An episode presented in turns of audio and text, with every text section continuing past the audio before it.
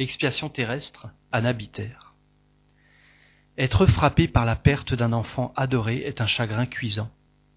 Mais voir un enfant unique, donnant les plus belles espérances, sur lequel on a concentré ses seules affections, dépérir sous ses yeux, s'éteindre sans souffrance, par une cause inconnue, une de ces bizarreries de la nature qui déroutent la sagacité de la science, avoir épuisé inutilement toutes les ressources de l'art, et acquis la certitude qu'il n'y a aucun espoir, et endurer cette angoisse de chaque jour pendant de longues années, sans en prévoir le terme, est un supplice cruel que la fortune augmente, loin de l'adoucir, parce qu'on a l'espoir d'en voir jouir un être chéri.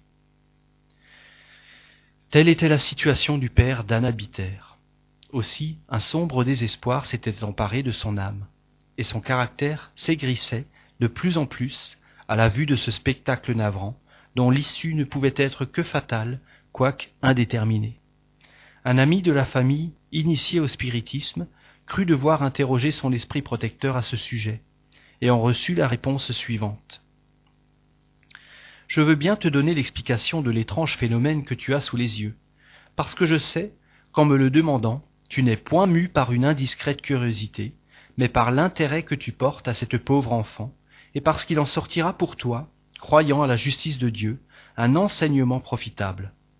Ceux que le Seigneur veut frapper doivent courber leur front et non le maudire, et se révolter, car il ne frappe jamais sans cause. La pauvre jeune fille, dont le Tout-Puissant avait suspendu l'arrêt de mort, doit bientôt revenir parmi nous, car Dieu a eu pitié d'elle, et son Père, ce malheureux parmi les hommes, doit être frappé dans la seule affection de sa vie, pour cette jouée du cœur et de la confiance de ceux qui l'entourent. Un moment son repentir a touché le Très-Haut, et la mort a suspendu son glaive sur cette tête si chère.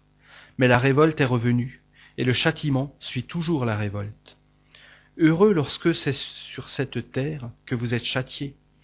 Priez, mes amis, pour cette pauvre enfant, dont la jeunesse rendra les derniers moments difficiles.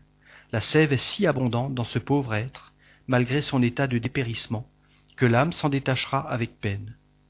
Oh, priez plus tard pour elle, elle vous aidera, et elle-même vous consolera, car son esprit est plus élevé que ceux des personnes qui l'entourent.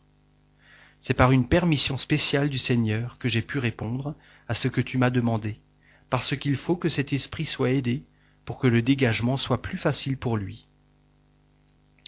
Le père est mort après avoir subi le vide de l'isolement, de la perte de son enfant. Voici les premières communications que l'un et l'autre ont données après leur mort. La fille.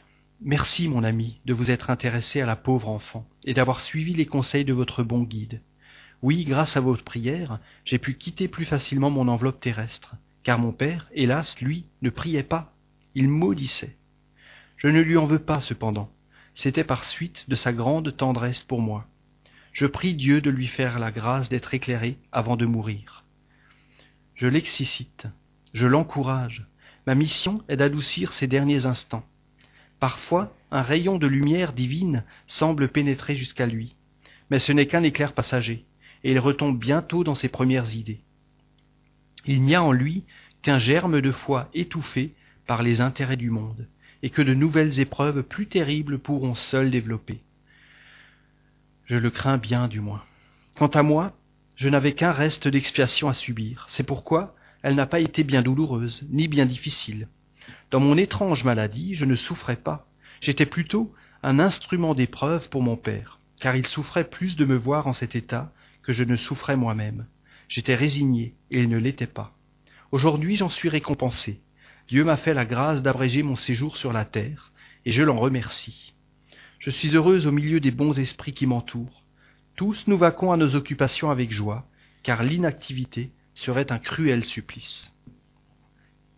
Le Père, un mois environ après sa mort. Notre but, en vous appelant ici, est de nous enquérir de votre situation dans le monde des esprits, pour vous être utile, si c'est en notre pouvoir. Réponse. Le monde des esprits. Je n'en vois point. Je ne vois que les hommes que j'ai connus, et dont aucun ne pense à moi et ne me regrette. Au contraire, il semble être content d'être débarrassé de moi.